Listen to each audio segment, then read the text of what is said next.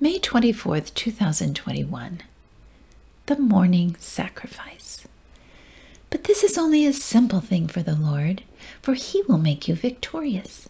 The next day, at about the time when the morning sacrifice was offered, water suddenly appeared. It was flowing from the direction of Edom, and soon there was water everywhere. 2 Kings 3, verses 18 and 20.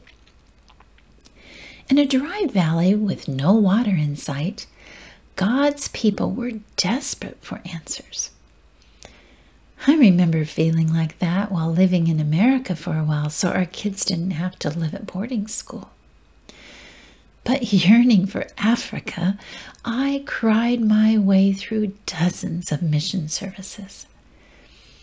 However, when Ron announced to me that God was nudging him to pastor again, I assumed the Africa dream would have to die. So, one morning I'll never forget, I knelt beside our couch and prayed, Okay, God, if you never take me back to Africa, I will still serve you just because I love you. In today's verse, notice when God's miracle took place. About the time when the morning sacrifice was offered. I had no idea that fall morning in 1992 that God was about to make water suddenly appear.